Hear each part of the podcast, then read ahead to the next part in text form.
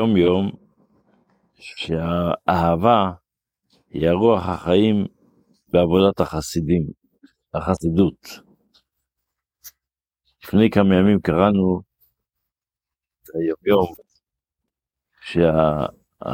שהאדמו"רים היו מפעם לפעם חושבים על החסידים כדי לעזור להם. אז פה הרבי מסביר את זה קצת יותר באותו רעיון.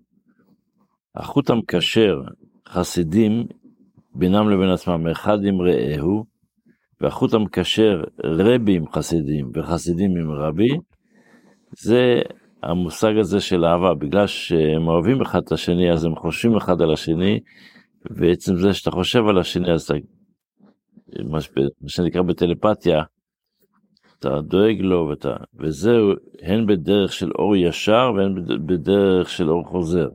האהבה הזו, זה פעם שאתה חושב על הרבי, פעם הרבי חושב עליך. זה אור ישר או חוזר. ואין לזה שום מחיצה, אין לזה שום כל מיני דברים שיוצרים את זה. והוא למעלה מהגבלה של מקום וזמן. כמו שבטלפתיה, הורים או אימא יודע מה שקורה ל, ל, לילד שלה, גם אם הוא נמצא בקצה העולם, אין לזה מושג של מקום וזמן. אז אותו רעיון הרבי כותב פה שבין חסידים לרבי, בין חסידים לבין עצמם, הכל, אם יש אהבה, אז אפשר... ל... גם בין אחים. אותו דבר. זאת אומרת, הדבר, זה הדבר שעליו הוא מדבר, הרבי היום. בספר המצוות לומדים עדיין את אותה מצווה שלמדנו, ולכן אנחנו שזה עניין של איך קונים דברים, איך, איך הדבר הופך להיות שלך, אז זה חייה ומתנה. אז פה, באלה שלומדים את יד החזקה היום, אז לומדים באחד ההלכות, זה מנהג פשוט ברוב המדינות, שבזמן שיישא אדם אישה, אחד מתחתן, אז משלחים לו רעיו ומיודעיו מטמעות, עוברים לו בחתונה, אז נותנים לו והם משתתפים ב... אה, נותנים לו כסף כדי שיוכל להקים את הבית, איך שיהיה לו כסף איך להתחיל את החיים שלו, כדי שיתחזק בהם אה, על כל ההוצאות שמוציא במשתה.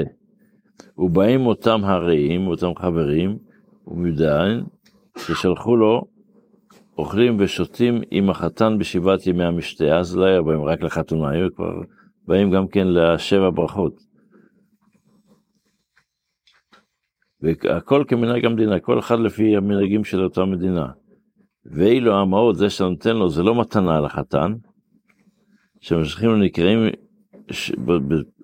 כמובן שבתקופה ההיא זה היה ככה, ששווים, זה כסף כאילו, כאילו הלוואה כזו. אותם אנשים שהלכו למעות, אוכלים ושותים עם החתן ונקראים המלווים, הש... השווינים. ויש באמת כאן המשך בהלכה ש...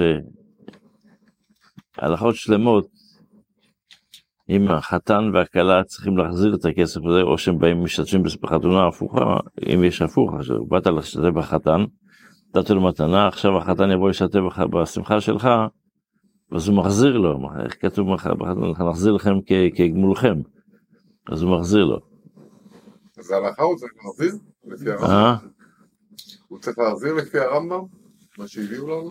לא, השאלה אם הוא צריך להחזיר, אם הוא צריך, לא, יש פה למשל,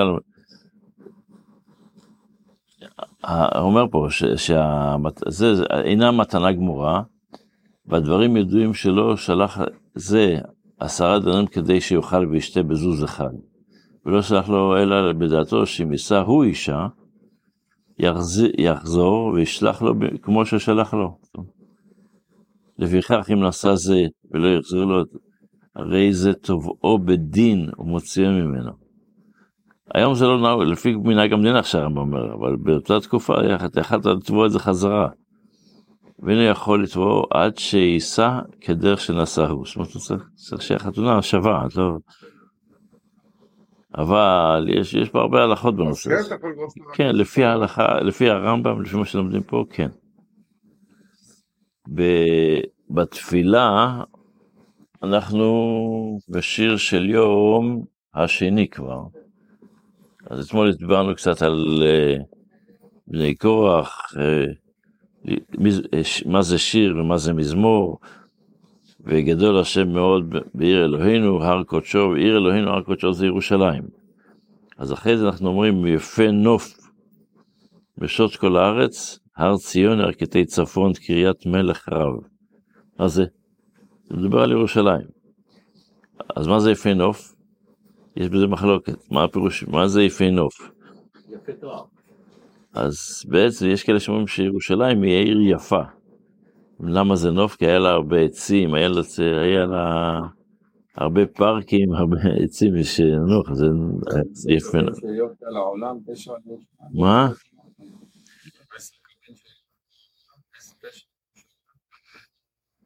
יש כאלה שאומרים נוף, זה המשק... יש גם שאומרים שנוף זה המשמעות של זה, זה מחוז.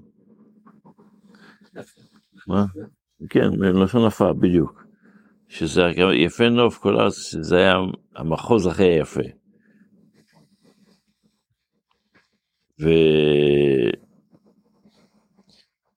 ובדרך כלל כשבן אדם, מה זה משות כל הארץ?